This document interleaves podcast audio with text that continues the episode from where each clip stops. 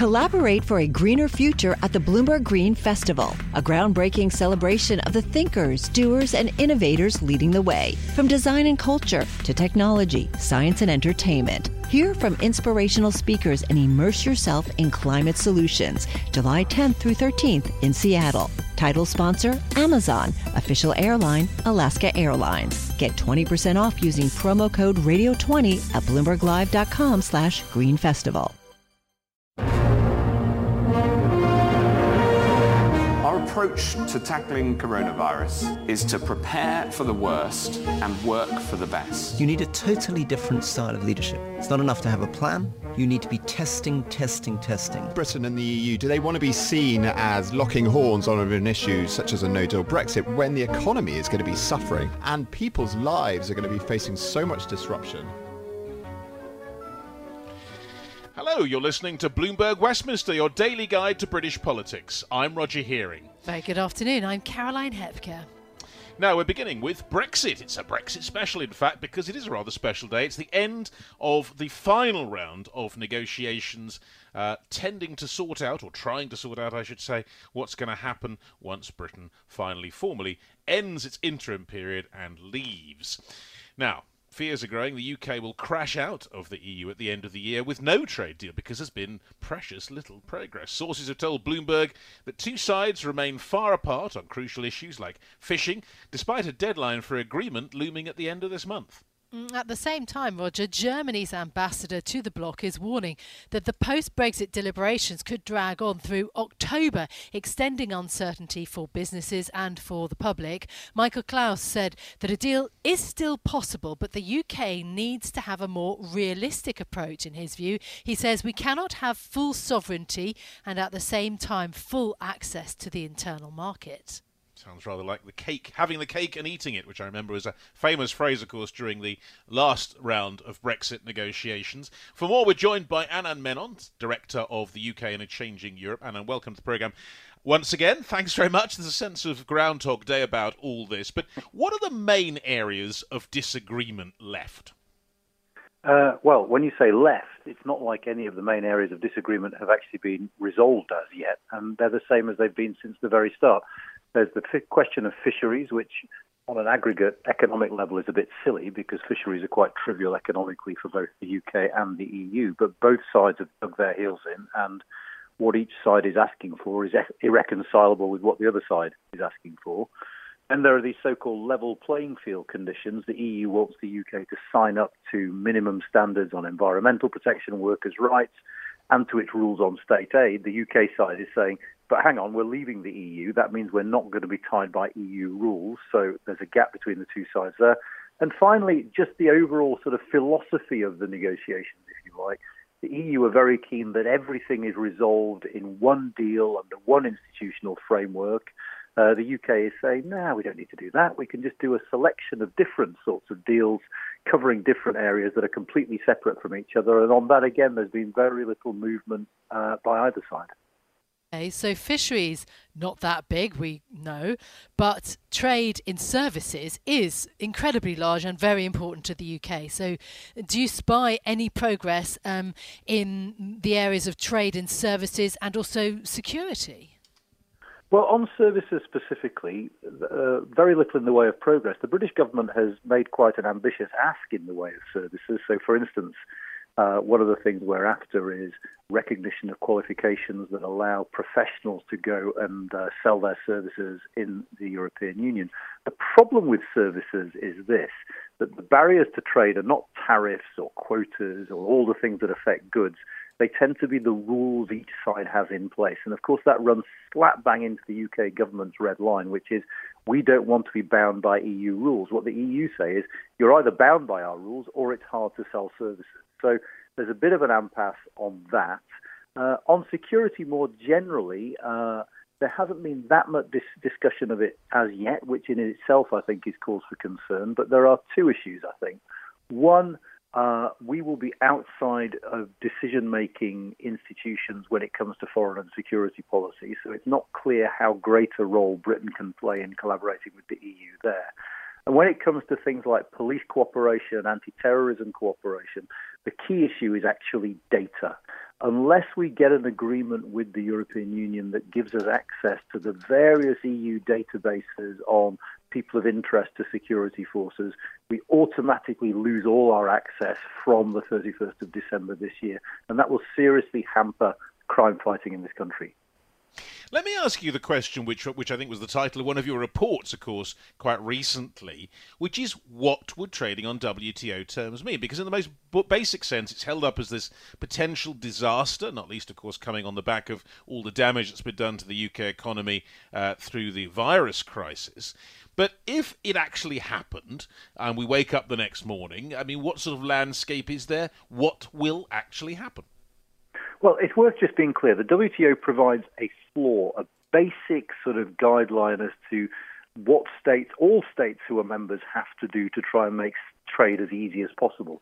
But the thing is, that floor is quite low. States aren't asked to do very much. So if we start trading on W T O terms, that automatically means that there will be tariffs on uh, goods, agricultural goods in particular, going uh, into the European Union. There will be checks on products going into the European Union. And if we as the U K say, OK, we don't, we're not going to charge tariffs or we're not going to have checks, the one thing that W T O rules is absolutely clear about is if we do it for the E U without having a free trade agreement with them, we have to do it for every single country that is a member of the W T O. And that's quite a big, big ask, not checking goods that come in from any other country in the world because we're not doing it with the European Union, raises all sorts of health and safety and sort of public health issues. Hmm, OK. Uh, but then politically, I suppose, in all of this, um, can Boris Johnson afford a no-deal exit? Um, indeed, would that not actually be better for him uh, in some ways? Um, you know, because there are still many of his own M Ps who want Brexit uh, done and completed, sort of no questions asked. Yeah, absolutely. I mean, we, we could pass that question in several ways. Firstly, we could say, in a sense, Brexit legally has been done. We're no longer a member state. The big issue now, the two big issues now are whether we try and extend this transition period that keeps trading terms with the E U the same as they were when we were a member state. And I think the simple answer to that is the government won't do that because it said it won't and it's committed to delivering on what it said.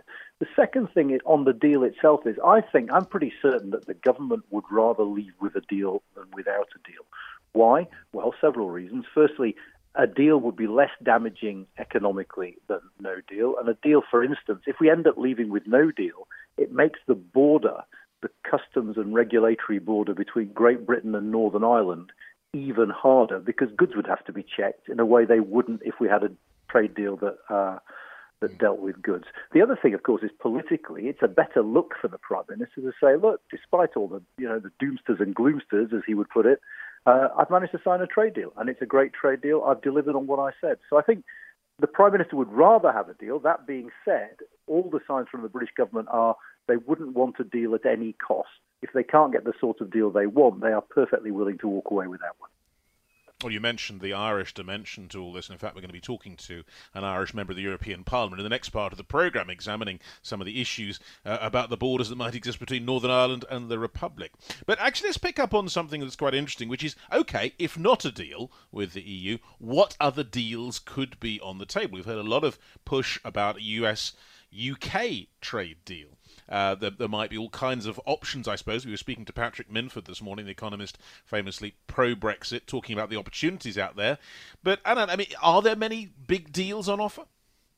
Well, I mean, all the countries in the world are out there and we're very free to negotiate with them. Uh, there are several things to bear in mind, I think. One, that geography matters when it comes to trade. Countries tend to trade far more with countries that are near them than countries that are far away. So uh, the Treasury's own figures uh, forecast that if we sign trade deals with China, with Indonesia, with the United States, they won't serve to make up economically for the trade we're going to lose with the European Union simply because we trade so much more with the European Union. The other thing to bear in mind, I suppose, is the impact of the pandemic on trade. International trade has crashed following the pandemic because of uh, you know, far less shipping, far less air travel, far less cross-border trade going on. And one of the political impacts of COVID, I think, has been that many governments are now saying, actually, the pandemic has shown how dangerous it is to be reliant on international supply chains, to not be self-sufficient on things like food, medical supplies, uh, drugs and things like that. So coming out of the pandemic, even if the British government were to say, OK, we're going to gamble on international trade, it's far from clear how much international trade there is going to be, or whether or not the people we're trying to sign trade deals with are actually becoming more protectionist and more hostile to free trade. So it's quite a gamble. Yeah, uh, interesting. Um, what about, you mentioned coronavirus, uh, through all of this crisis, how much cooperation do you think there's actually been between the U K and the E U when it comes to the pandemic? I mean, P P E was was one issue, if you recall, you know, right at the beginning, um, when the U K government did not want to uh, be involved, it would seem, in the group purchase of P P E that um, that the E U was undertaking. Absolutely. There's been very little in the way of collaboration in fighting COVID between the U K and the E U. It's worth pointing out, actually, that one of the striking things, if you look at Europe as a whole throughout this pandemic, is how all the states in Europe, even the member states of the European Union, have failed to learn lessons from each other. So the Italians uh, got the virus badly first. But each country, even though some got developed it later, made exactly the same mistakes as the Italians about not getting into lockdown quickly enough, not ordering sufficient stocks of P P E. There's been an absence of an ability to learn from each other's mistakes that's been true across the European Union and doesn't just apply to us in the U K. Hi, I'm Ron Krzyzewski, Chairman and C E O of Stifel. Financial advisors, if you're not growing your practice, you're losing market share. Stifel is a growing entrepreneurial, advisor-centric firm built for successful advisors like you. Imagine having the resources of the largest wirehouses and the support of the boutique shops, but none of the bureaucracy to get in the way of you serving your clients. At Stifel, it's your business, your book, your clients.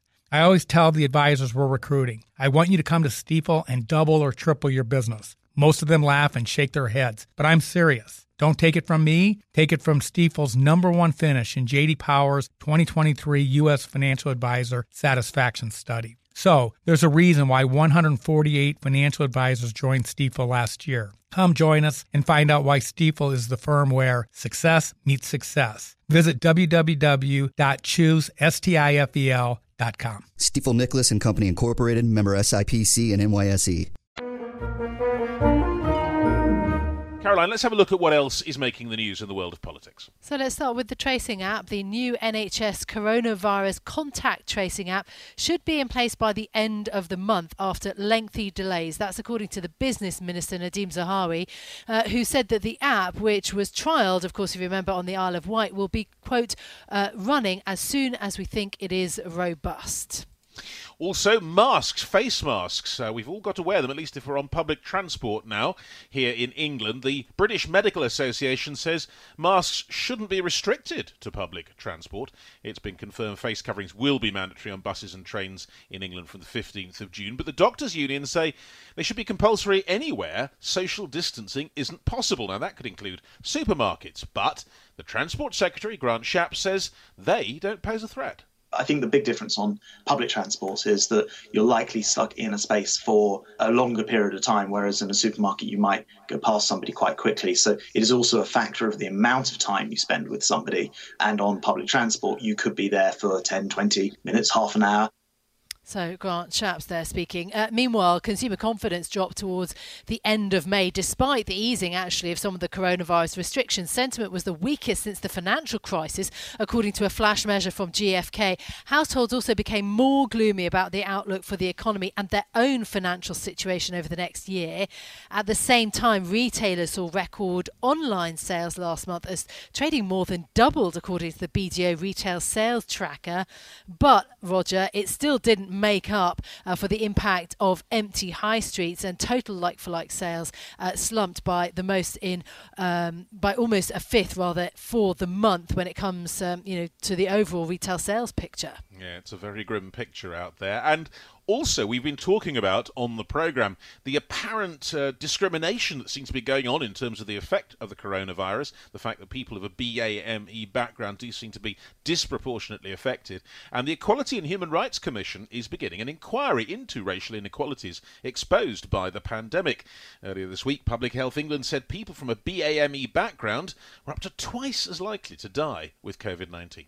So those are some of our uh, political stories that we're looking at. Now let's get back to our Brexit special coverage uh, as this week sees the final round of negotiations uh, between the U K and the E U, but they seem about to end without an agreement. The stalemate increases the risks of a no-deal Brexit, an outcome that would be particularly detrimental to the Irish economy, of course. But deal or no deal, the Irish border will still be a key concern. U K government documents recently revealed there would be some light customs checks on the island of Ireland, and that has drawn sharp criticism from Irish politicians. Well, for more, we're joined by Billy Kelleher, who's Irish M E P for Fianna Fáil and the Renew Europe Party. Really good to speak to you, Billy. Thank you for being on the programme. Can any sort of deal, even a piecemeal deal, actually be achieved?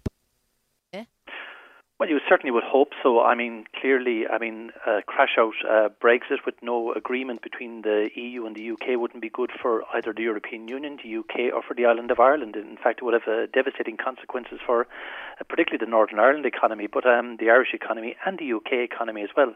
So I think it's in everybody's interest that, you know, some form of a deal uh, would be achieved. Now, whether it can be a deal that has all the intricacies and complexities that are required in traditional trade deals, or whether it could be something that could set in train a process whereby they would be able to deal with some of the more complex issues at a later stage.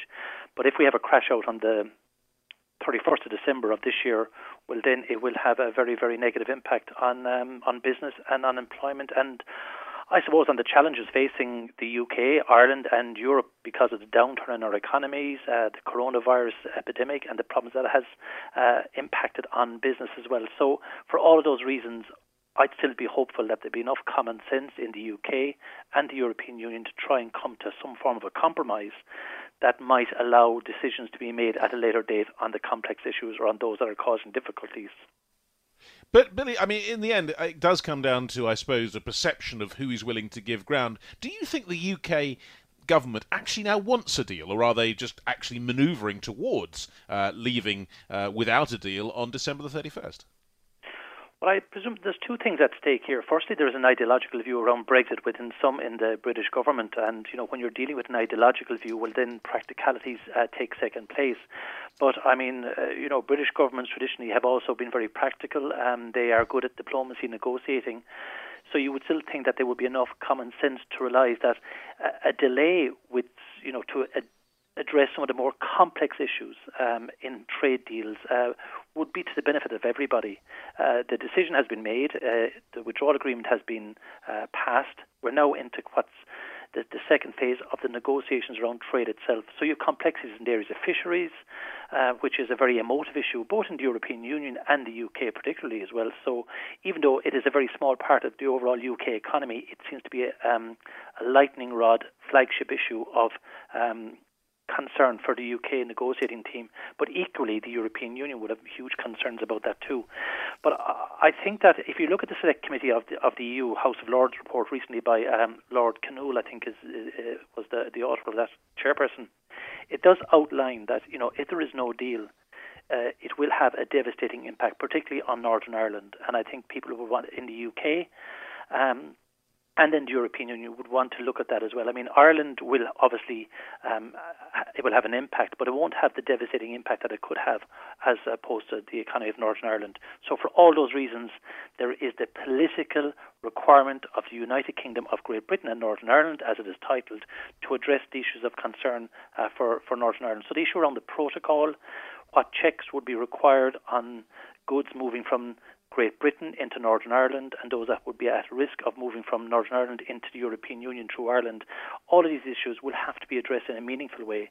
Otherwise, we Billy, could end up with a situation. Yeah, Billy, as things stand, though, um, the U K needs to extend to, to, to request the extension by the end of June. Do you think that this government is going to do that?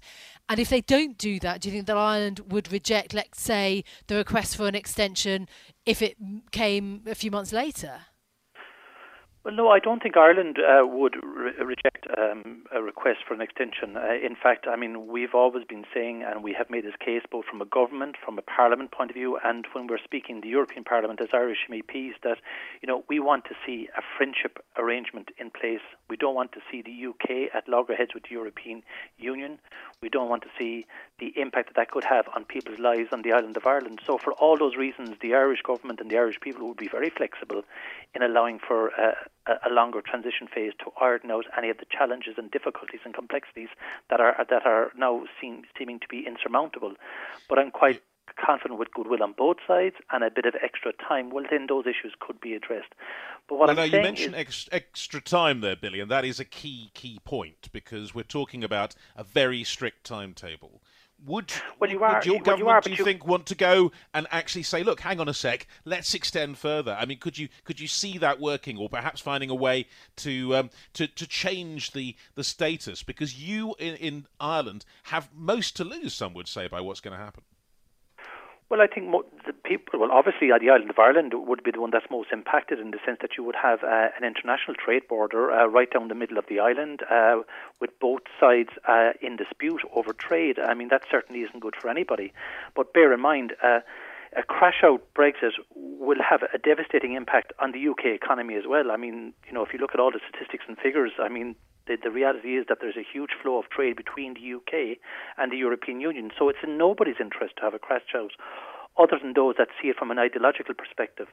But I think if there's certain areas that can't be addressed in the short and medium term, that they could be sidecarred, um, you know, pushed off into the side, uh, and that you would have Uh, some form of formal trade deal by the end of the year, and those very complex issues could be put into some form of um, arbitration system uh, so that we can all get on with our lives and that we bring a certain amount of certainty.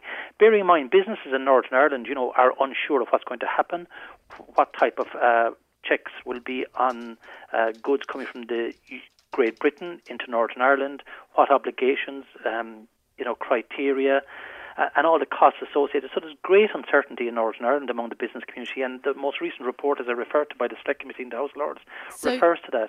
So, so Billy, so certainty. You accept that there would be some, that there would be checks? Well, there'll have to be checks between Great Britain. Uh, when I say Great Britain, I mean the island of uh, Great Britain and Northern Ireland. Uh, what we don't want is checks between Northern Ireland and the Republic of Ireland.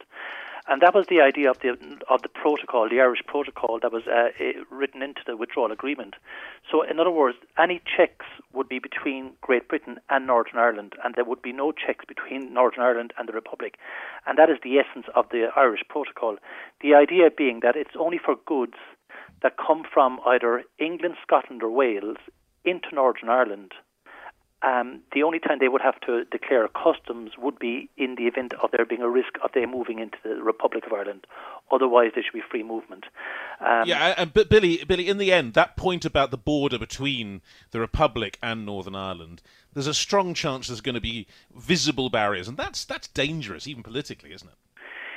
Well, if you have a crash-out Brexit uh, in the sense that there's no formal agreement between the U K and the European Union, well then the, the, the European Union is obligated to protect the integrity of the single market. I mean, uh, clearly that's the most fundamental principle on which the European Union is built, is around free movement of goods and services, free movement of people, and the integrity of the single market. So if the U K does not live up to its obligations about the Irish Protocol, if it breaches its, um, I suppose, if it breaks its word in terms of what it signed up to in the withdrawal agreement, well, then that does put huge pressure on the issue around um, the, the border on the island of Ireland and checks on the border on the island of Ireland. But I would still hope that the U K, I mean, it's a, a nation um, that, you know, stands by its word, honours its word, and I would be hopeful that they see the protocol as an integral part of the reflection of the Good Friday Agreement in the overall uh, agreement between the European Union and the U K. Bear in mind, you know, we have a Good Friday Agreement. It was signed by the U K and, and the Irish government. It's an international agreement and it must be honoured.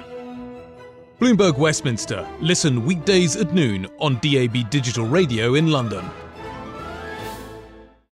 Collaborate for a greener future at the Bloomberg Green Festival, a groundbreaking celebration of the thinkers, doers, and innovators leading the way. From design and culture to technology, science, and entertainment. Hear from inspirational speakers and immerse yourself in climate solutions, July tenth through thirteenth in Seattle. Title sponsor, Amazon. Official airline, Alaska Airlines. Get twenty percent off using promo code radio twenty at bloomberg live dot com slash green festival.